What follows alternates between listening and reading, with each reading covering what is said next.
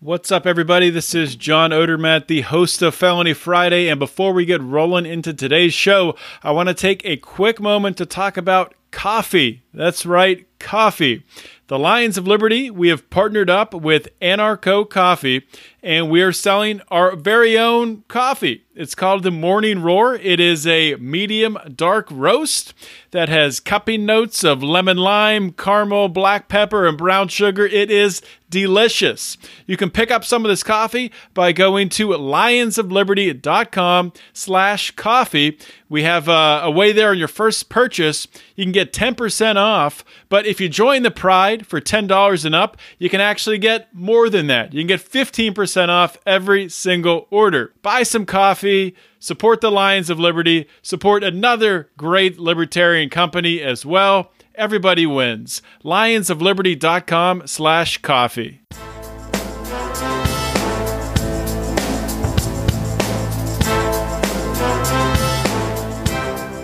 Welcome to Felony Friday, a presentation of the Lions of Liberty podcast. Here is your host, John Odermatt. Felons, friends, and freedom lovers, welcome back to another edition of Felony Friday, a weekly show right here on the Lions of Liberty podcast. Of course, this is not the only show on Lions of Liberty. No, no, we have three, or sorry, two other shows. This is the uh, the third show of the week. We start the week on Monday with a show hosted by Mark Claire. It is our flagship program, our longest-running program, where Mark interviews leaders in the, in the libertarian movement. He also hosts roundtable discussions from time to time and, and digs deep into uh, disagreements, political and ideological, of, uh, of in nature. On Wednesday, we got Electric Liberty Land, hosted by none other than Brian McWilliams, your favorite bald libertarian comedian, where Brian digs into comedy, culture, liberty, anger, martinis, I don't know, all kinds of different things. And of course, Friday, Felony Friday, where we take a look at this broken criminal justice system. You can get all three shows in your podcast feed delivered to that little phone in your pocket by subscribing wherever you uh, listen to podcasts. So definitely consider doing that. And if you do listen on Apple Podcasts, we really would appreciate it, or really anywhere you listen, but especially Apple Podcasts, please go over there, give us a five-star rating, leave a nice review, say something nice about us.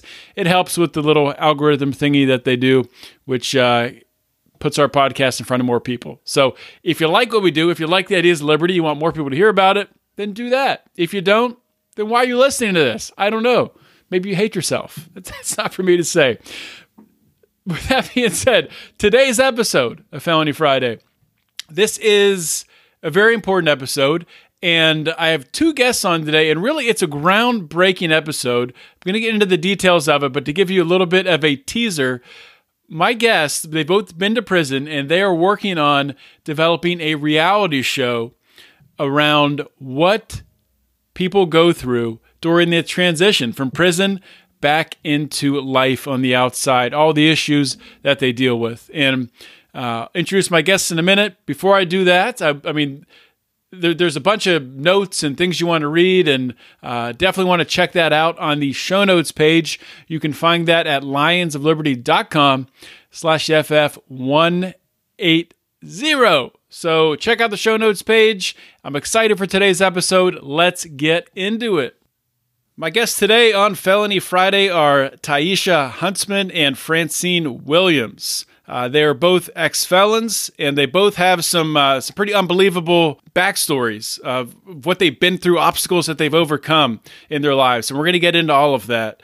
Uh, something really cool that they're doing together is they formed a T V and film production company, company and they're currently in production of a reality show. It's called Life After the Feds, and their goal is to tell these stories and really show the struggles that ex-felons go through um, from their release from the penitentiary as they're incorporating and uh, you know getting back into everyday life on the outside. So Taisha and Francine, welcome to Felony Friday.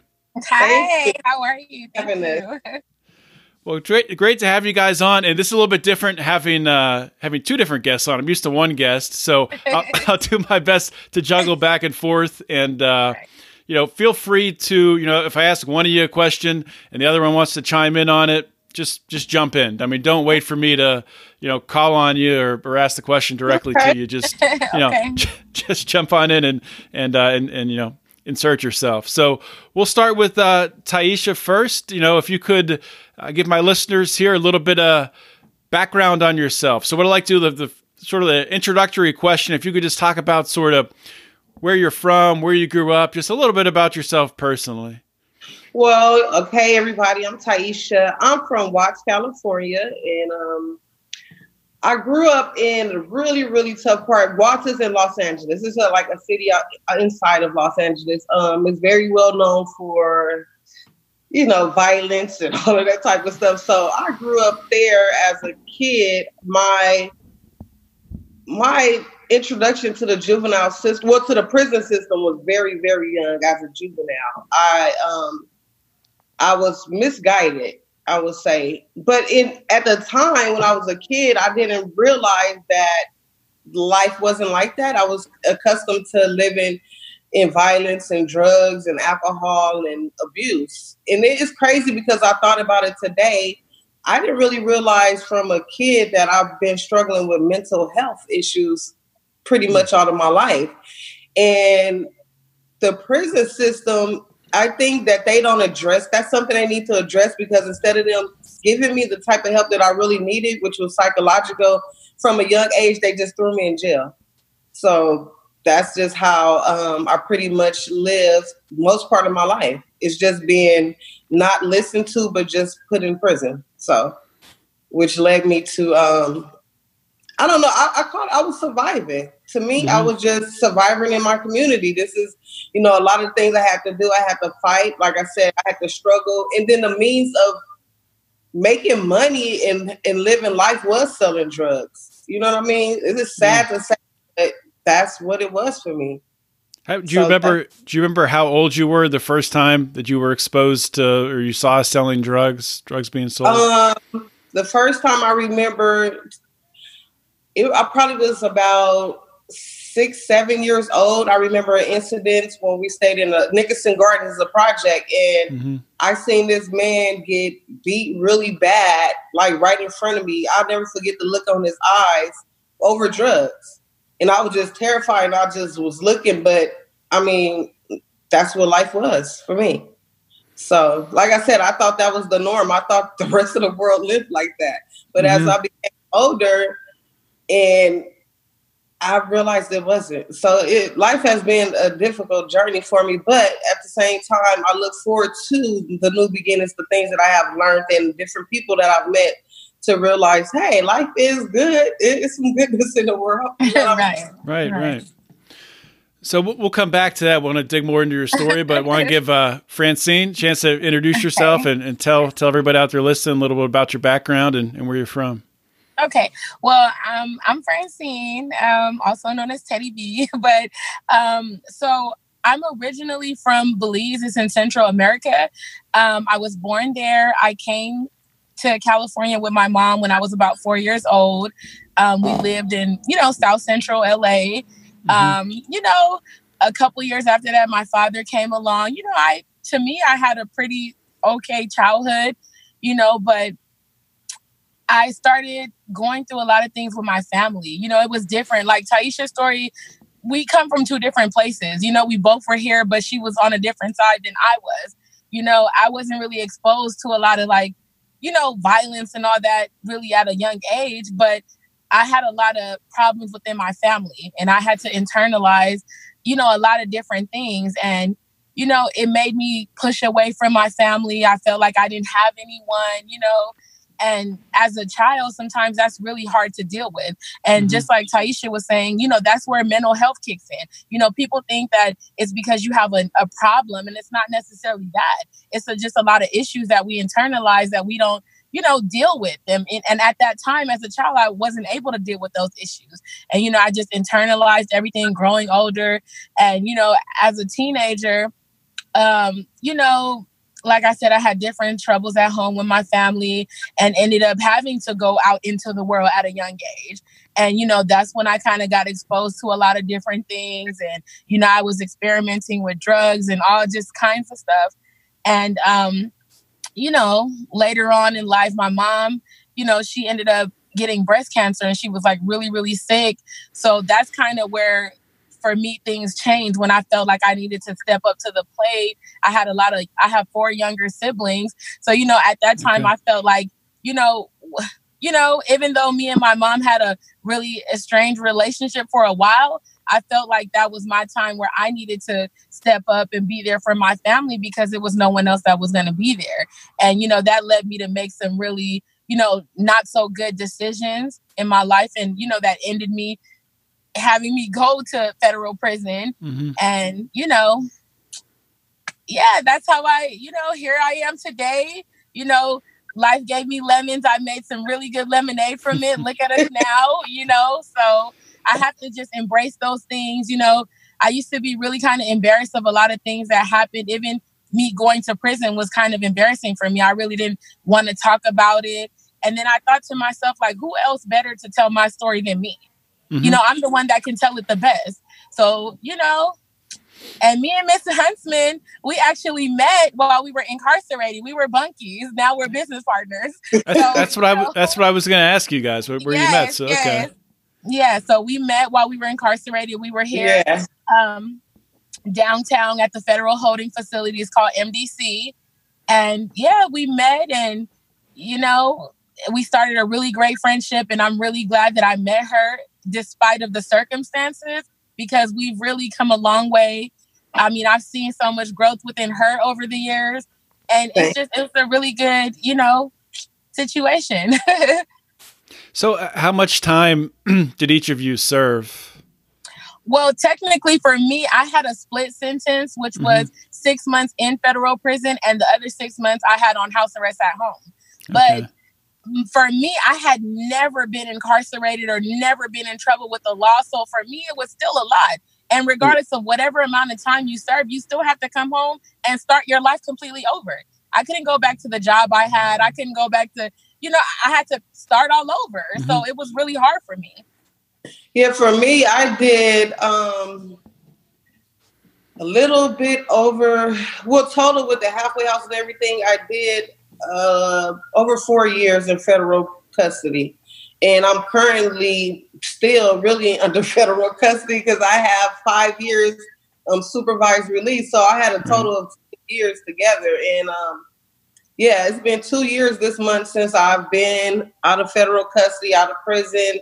And like I said, I'm on supervised release. Hopefully that comes to an end soon. But the way the system is set up, uh, you know, they like to hold on to you for some reason. You know, they don't really let you go and be free. So it's mm-hmm. I, I still don't have freedom. I can't just get up and go wherever I want to go because I have to report to them and get permission and approval and you know, they just scrutinize everything that you do. They pop up to your job un- unwanted. You know, a lot of people lose their jobs because of that. Um, the little, the littlest thing, you know, it seemed like it will lead you back to prison. It not, it not seems like, but it does. Mm-hmm. So you have to really walk very, very carefully after the fact. You know, even after you've done your time, you still have to do more time. You know, so it's still difficult. It's, it's tough. Very. What, what would you each say is is the single hardest thing, you know, in order to transition back in? Is it, was it, you know, getting a job, getting housing, you know, what, what, what, what was the most difficult obstacle to overcome? For me, it, it, I feel like both of them, both of those obstacles were hand in hand. It was really hard for me to get a job when I first came back, and, you know, I would fill out applications and people would meet me and, you know, they would love me like, oh my goodness, we, you know, we love your personality and, you know, we want mm-hmm. you here. But when it's time you get that job offer and you submit that criminal background check, then you don't get that call back.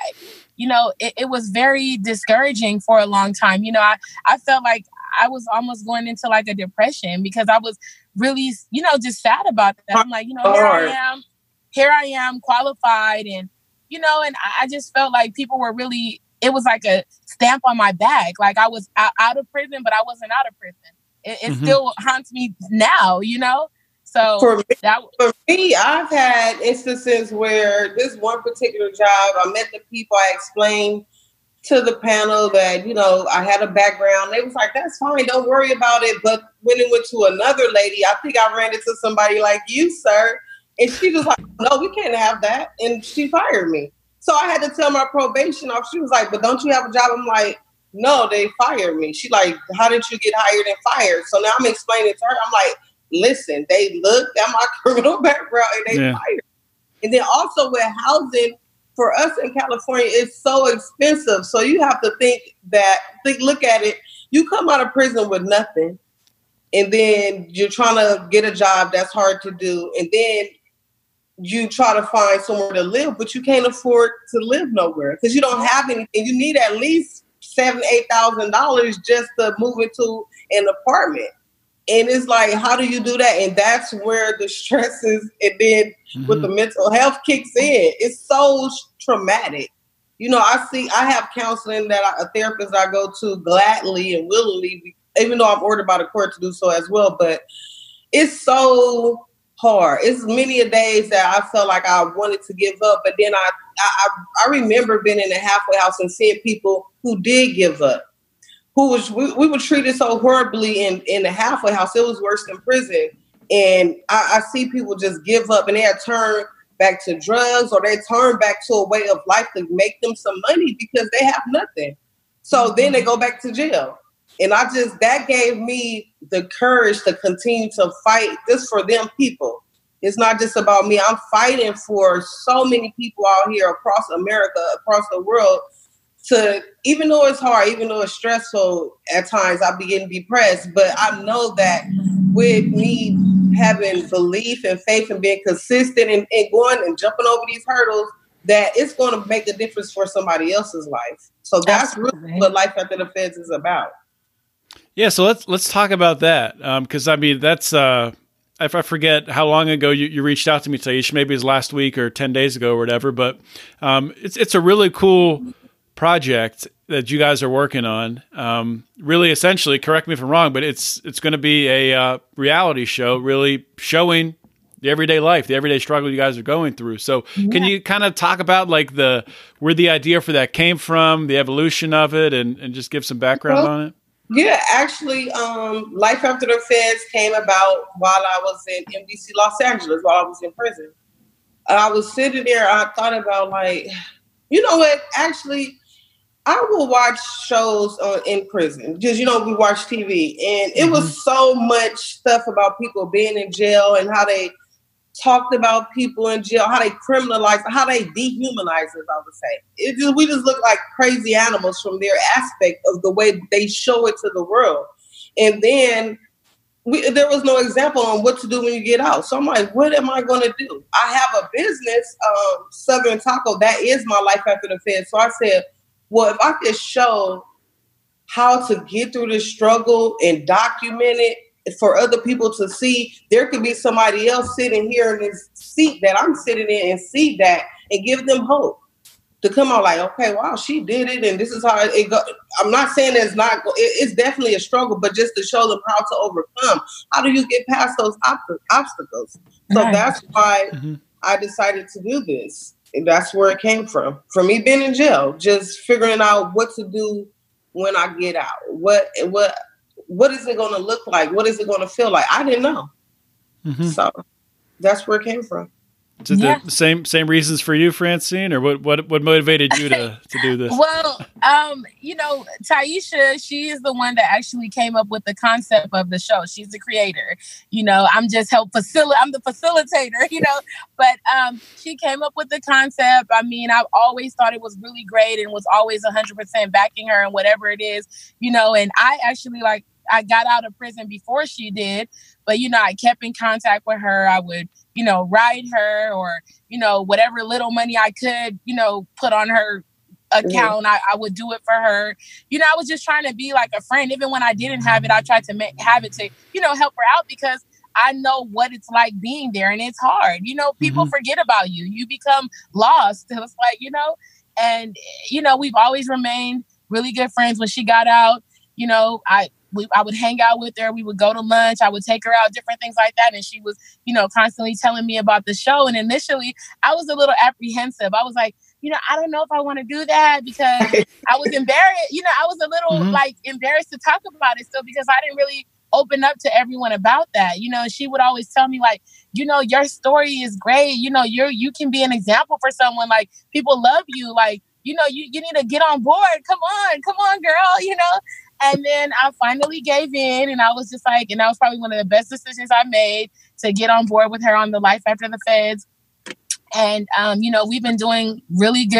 And I'm glad, like I said, I decided to tell my story on my own. And, you know, like I said, I could tell it the best. So that's kind of how I got on board with Life After the Feds. So, so how's the show going to be, uh, distributed or published? Or is it going to be like a, like a YouTube show, or are you guys shopping it to, to networks, or what's, I mean, what's the plan for it? We're currently, um, we, we're shopping it to networks, but I also want to make sure that, um, we, uh, we're going independent. We may even do um, streaming like with Amazon or something like that, because mm-hmm. of, of one thing people don't know is about the networks. A lot of times they like to switch the story up and make it be what they want it to be. Wanted just to be. For oh, absolutely, yeah. And I've heard that with, with that they'll try to make they'll try to write a script for you, right? right. Yeah, and yeah. we don't want nothing scripted. We're not going to do that. You know, they want to put unnecessary drama with the fighting and all of that. We're no, that's not going to happen. So, um, definitely remain independent. Like I said, it's it's several outlets we can go to: YouTube, um, Amazon. Mm-hmm. You know, where we can stream it there. But we're going to do what's best for the viewers to see, to make sure that it's real and raw and it's, it's not scripted at all.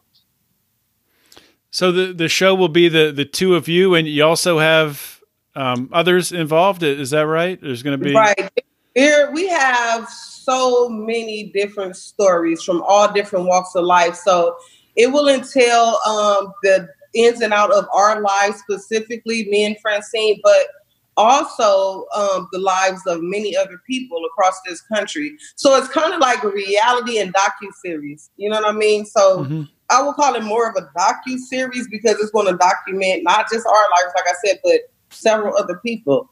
And these stories that you're going to hear and the the triumph that's come out of them is so amazing. It is very. People have come out and really worked so hard to make a difference, not only for themselves, but within the communities that we come from. Because like for myself, I was a part of not knowing at the time of the destruction that happened within my own community. So I'm going to make sure that um, I change that and I, I, I work to fix my community. That's why we have founded the Life After Foundation, which is going to help um, formerly incarcerated people and their families to get them real resources. I guess Francine can speak to you a little bit more about that. Yeah. So um, also um, in our partnership, uh, me and Taisha, we founded an organization. It's called Life After Foundation. Um, nice. uh, you know, it's pretty much helping individuals that are formerly incarcerated with their transition back into society, because that's like we, we between for me and her, we experienced that without the help, you know, with, and I think it's easier, not necessarily easier, but it makes you feel a little better when you're getting a little help from someone who's been down that road before. Yeah, yeah. And that, you know, I can tell you, like, I understand what you're going through. I've been there. You know, I've mm-hmm. been there. I'm still, you know, going through it now. My Life After the Feds continues every day. My record isn't going away. You know, it's still there. So yeah. It's just, you know, like I said, you know, helping them with their transition back into society. We're very big on mental health s- services. So we do try to encourage any participant to, you know, go and seek those services. Mm. And we're also very big on, like, you know, family reunification, because, you know, I, me and Taisha, we both have children. So while we were gone, you know, coming back home, there is a disconnect between you and your child. You don't have, you're here, you've been gone all this time. It's, you know, yeah. that, that disconnect between you and your child. You're not working. You don't have any money. You know, you want to spend time with your kids, but you probably don't even really have the resources to do that. So, with that being said, you know, we're, you know, planning to host a lot of community engagement events where people, these people can come out, bring your kids. You don't have to worry about any mm-hmm. money or anything. You guys can come and play and have a good time and, you know, just enjoy that time with your kids and your family, because incarceration doesn't just affect the individual. Right. It affects your family and everybody that has something to do with you. So, right. you know, it's just, you know, like I said, coming from where we come from and the experiences and the road that we walk down, we just want to be there, that helping hand to help the next individual on their transition. That's, that's so awesome. And, uh, you know, I think obviously the, you know, the criminal justice reform movement, um, whatever you want to call it, mm-hmm. uh, it's so cool that it is really, there's, within the past few years, or I don't know exactly when it happened, I, and I think really it's social media that's really the catalyst yeah. behind it. But you're seeing so many more people like yourselves who have spent time in prison, who are really helping to to drive the change. Who are saying, you know, I've experienced this, I've been through this, and that's exactly what needs to happen. Because you guys are really the only ones who can bring about not not necessarily. Um, really changing the system. Unfortunately, we gotta we need some politicians to make those changes, right. but right. bringing the resources, you know, bringing right. the resources to people, and because you, you know where the help is needed from. But uh, yeah, that's, I, I just wanted to point that out. And it, I think it does come back to really social. I mean, you guys reached yeah, out to me on, on Instagram. So yeah, social media has really helped a lot in that aspect. And I think what we're really trying to get the, the, um, the politicians, the people that make the changes to understand mm-hmm. is you cannot just throw a person away and just, that's it. Just lock them up. Just lock them up. Figure out what is what is the root cause of the problem. What needs to be done mm-hmm. inside the communities to stop this revolving door of prison. Why, why, why does everything always just send them to jail? Just for the little things, send them to jail. What really needs to be done? It's a lot that has to happen within the communities, within the families. And again, that's where mental health comes in. The stigma has to be taken off, because for me, growing up, we've seen like if people went to mental health, that is the crazy person. No, yeah, it's like, not that you're crazy. Mm-hmm. It's just that you probably don't have someone there to really understand what you're holding inside. Because me, for myself, I bottled up a lot of things inside. I kept all of my hurt, my anger, and my pain within myself. So when I found myself in circumstances with other people that got really heated and, you know, maybe an argument or something, I exploded and became violent. You know what I mean? I didn't know how to control those issues. I didn't, I couldn't tell nobody, well, you know, I'm so angry and mad because I was beaten as a child. My parents really didn't love, want me. I don't know what love feels like, so I don't know how to smile. People look at me such like I'm an angry person. I'm not angry. I just don't know how. I don't know really what happiness and love felt like. I just didn't know. So then I'm always looked at in a certain light, which made me even more angrier, which made me lash out a certain type of way.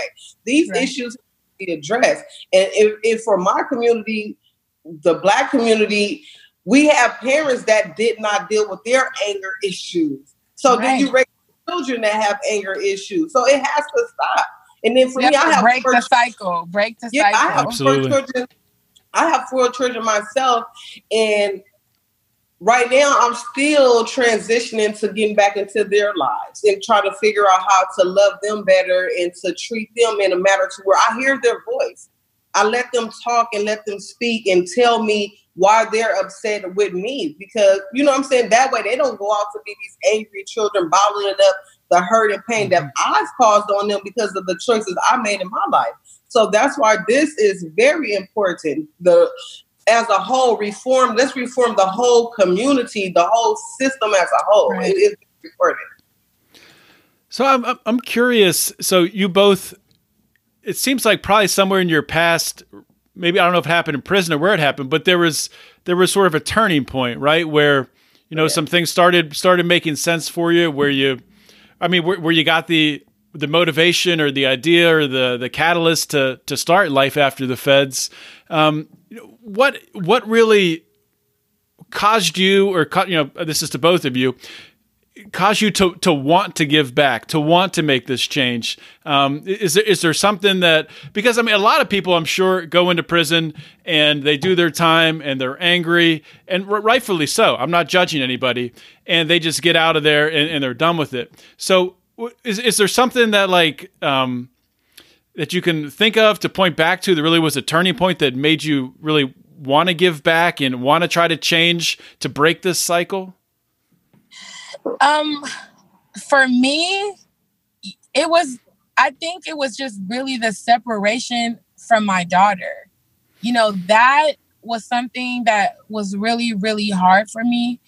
Um, even when I talk about it now, it makes me a little, you know, because it's really, you know, I felt like what I went through as a child and, you know, the things that I, you know, the emotions that I bottled up and, you know, I just never saw myself being away from my daughter. So when it happened to me, you know, when, when the feds came to, they came and like raided my house. I was coming home from work one day and they just like raided my house and my daughter and me, we were there together. You know, they took mm-hmm. me in handcuffs. She's like crying, you know, all this stuff. And I was just like, I just could not believe that I had got myself into this, you know, situation. And just, I feel, I really feel like a lot of the separation anxiety from her, re- I would cry a lot. I mean, you know, like me and Taisha were roommates and I would really cry. Like I would talk to her on the phone. They give you fifteen minutes. fifteen minutes is not enough for me to have a, de- you know, my daughter, no, she was used to having all of my time. Right. So now to put that limited, you know, that was really hard. I would get off the phone and I would be sad and I would go in my, you know, in my cell and I would cry about those things because it would really bother me. And I felt like, you know, what I was trying to stop myself from feeling as a child, here I am, now I'm putting things on my daughter for her to have, you know, certain feelings or, you know, a way about things. And I was so, it, you know, I'm not going to say embarrassed, but I didn't even tell my daughter, like she was four years old at the time and I didn't want to tell her that I was going to prison. You know, like it was just so like I didn't want to see her feel that pain. But in actuality, I was saying to myself that it was for her feelings, but it was for mine because mm-hmm. it was just hurting me so much to, you know, say that. So it was just really that that kind of really just opened my eyes. Like, this is not the place for me here, you know, and the treatment that I received there, you know, and or how I saw other people being treated and just it was just not a good situation. And, you know, also because I wasn't born here, you know, when I actually was supposed to get released from federal prison, they ICE came and picked me up because really? I, I, yes, because I, yeah. I wasn't a I wasn't a citizen at the time. So when you get a felon, you know, any type of felonies, they try to deport you back to your country. So they took me to to Jenna, Louisiana, where they have an ICE holding facility there. And, you know, when I left M D C, they transported me to F C I Aliceville. That's in Alabama. You know, the federal prison, they can send you to anywhere in the United States to do your time. Mm-hmm. So here I am way in Alabama. I have no family here. No one's coming to visit me. You understand? It was really, th- th- those times were just really hard for me. And, you know, I made it out and I don't want to go back. And, you mm. know, it, like I said, coming home to and experiencing just all the, just the hard, the struggles of just trying to, you know, when I came home, I was on house arrest and they give you a bill for that. So you come home with no job. They put me on house arrest and then give me a bill and tell me I have to pay almost a hundred dollars a month for it's them like a to sick, keep track. It's a sick to, joke. Yes, for for them to keep track of me. And I'm like, well, where am I going to get this money from? Where am I going to get this money from? I don't have anything. I don't have anything right now. Then for me, like she said, um, when I said in that when I got to federal prison. I I dug deep inside. I said, what is going on with me? Why am I doing it? Why am I finding myself in prison, locked up? And then I had children, four children. And my kids were actually, um, my one my daughter, Ariana, she would email me every day. And she told me that she wanted to, because she couldn't be with me, she wanted to come uh, live in prison with me. So I was, excuse me, I'm sorry. It's okay. It's okay. And for your kids that just want to come, they love me so much that they just wanted to come live in prison. It's like, why, how could, I have to do something to figure out what, why am I the way I am and change it? Because I know I'm a good person Why am I make? Why am I doing these things? It has to be a better way to live. Mm-hmm. You know, it has to be a better way. So I just dug deep and I, I did a lot of praying and I just soul searched. And I, you know, those letters from them, them phone calls that was so short but so impactful. I promise that I will make a change, and I promise that I will do things so that these kids w- wouldn't be so angry at society and to the world because of what I have done. And they didn't understand why they wanted to lock their mother up. Like, I was the best person on the planet to them. Like, why would they want to put my mommy in jail? What did she do so bad? You know, so I think about all of the women that was in there, women and men, whose thousands and hundreds of thousands of children have been left behind with that hurt and pain. Right. And maybe their parents didn't have a chance to really think while they were in there to change, because the world in there is so crazy at times. You know, you don't really have a chance to sit back. Some people don't. Fortunately for me, I took that time to really evaluate myself, to change myself, and to figure out why was I so hurt. And I let go a lot of my childhood hurt. I let it go. I left it there in prison, because had I brought it back home with me again, I wouldn't be where I'm at today. I wouldn't be able to stand up for other people. I wouldn't be able to stand up for my children and help them heal. You know, so that's why, you know, I'm, I've made this decision to do what I'm doing. Yeah, I have to excuse me, and I've just got kind of emotional. No, that's that's okay. Fine. And I mean, it's okay. I, it's okay. I'll tell you, I mean, you guys, you two are going to make a big impact with Life After the Feds. So I can, I can tell. I mean, I can tell you right now, with both of your personalities, how how honest you are. I mean, I'm, I can't I can't wait to see it. It's going to be it's going to be you. Big. Thank um, you. with, with with that being said, um, can you just tell people? I, I don't know if, I mean, you guys have an Instagram account. I don't know what, what else you guys have. Where can they find you? Where can they follow what you're, you know, what you're working on and the progress of the project and all that stuff? Um, to tell them? oh yeah. Okay. I'll tell them. Um, they can find us on Instagram. It's Life After the Feds, and it's life spelled with a Y. So L Y F E After the Feds.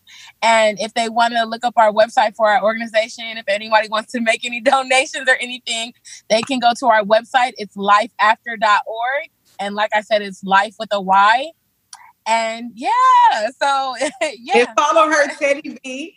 Oh, yeah, you can follow my personal account as well. You know, um, I'm a, a little bit of my after Life After the Feds. You know, I'm doing the foundation with Um, Miss Huntsman as well, but you know, I I, ha- I feel like I have a great personality, and I, I've always been told like I'm very funny, and people always come ask me for advice and things like that. Mm-hmm. So in the future, in the near near future, I'm gonna be having my own t- YouTube show. It's gonna be called Two Cents with Teddy B.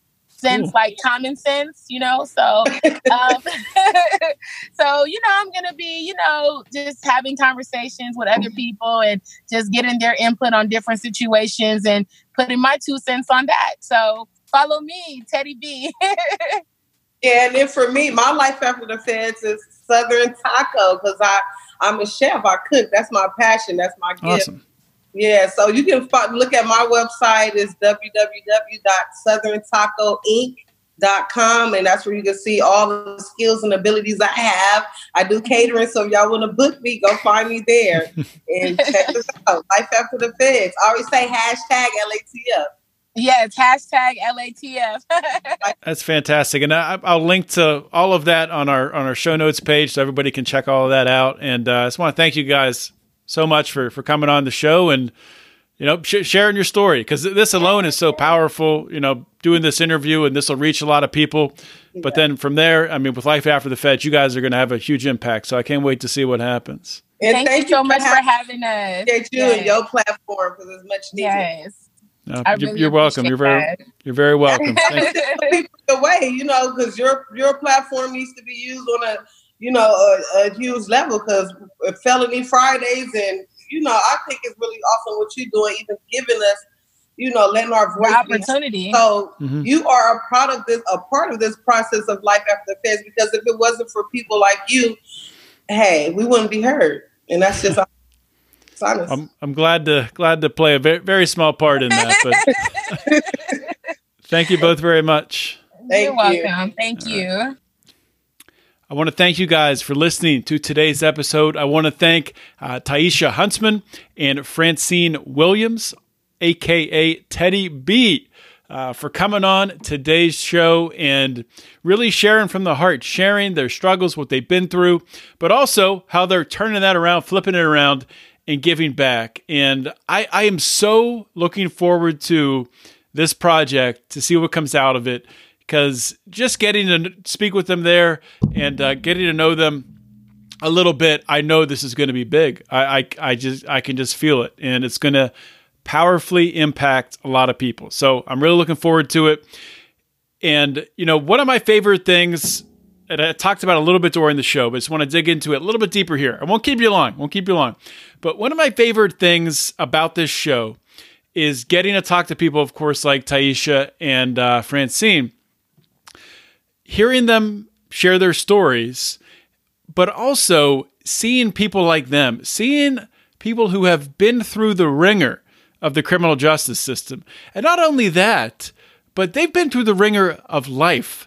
Um, you know, they, they've had struggles growing up. They've been, they've had many obstacles placed in front of them. And they talked about it that really, you know, people don't just end up in prison. Uh, people don't just break the law.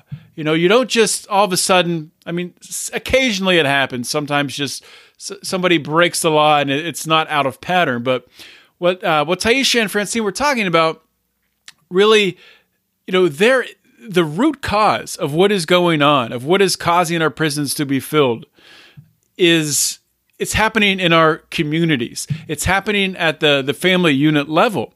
And these issues, you know, really, nobody's addressing them. Of course, our government's not addressing them. They don't give a crap about them. You know, they're yeah, they wouldn't say this, but they're happy to keep prisons full, and they're happy to keep recycling people in and out and in and out, keep that uh, recidivism circle going.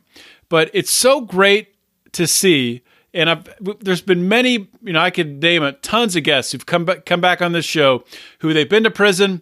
And now they're working hard to change the system, but not just change the system through, um, you know, like Michael Monsivais, who we talked about, who's really working hard to get uh, people skilled, uh, to have a, you know, a welding certification when they come out of prison, something like that. That's what Michael's doing, which is great. It's awesome. I love that people are doing that.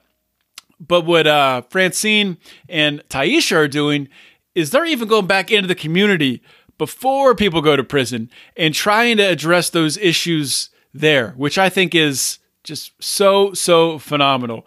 And that is what needs to be done. If we don't correct the problems there that lead people into, into the despair, into the depression, into the just bad circumstances that result in people making decisions that put them in a place where they end up in prison, then we're never going to break the cycle. If we don't break the cycle, then what the heck are we doing? So that's why I'm excited. That's why I'm excited about this show. That's why I'm excited to see the reality show that comes from these two. So I'll stop it right there. I just want to let you guys know that if you like the work I'm doing here on Felony Friday with Lions of Liberty, please consider supporting us financially. You can do that by going to patreon.com slash Lions of Liberty and looking at the options we have there to join, to become a member of our Lions of Liberty Pride.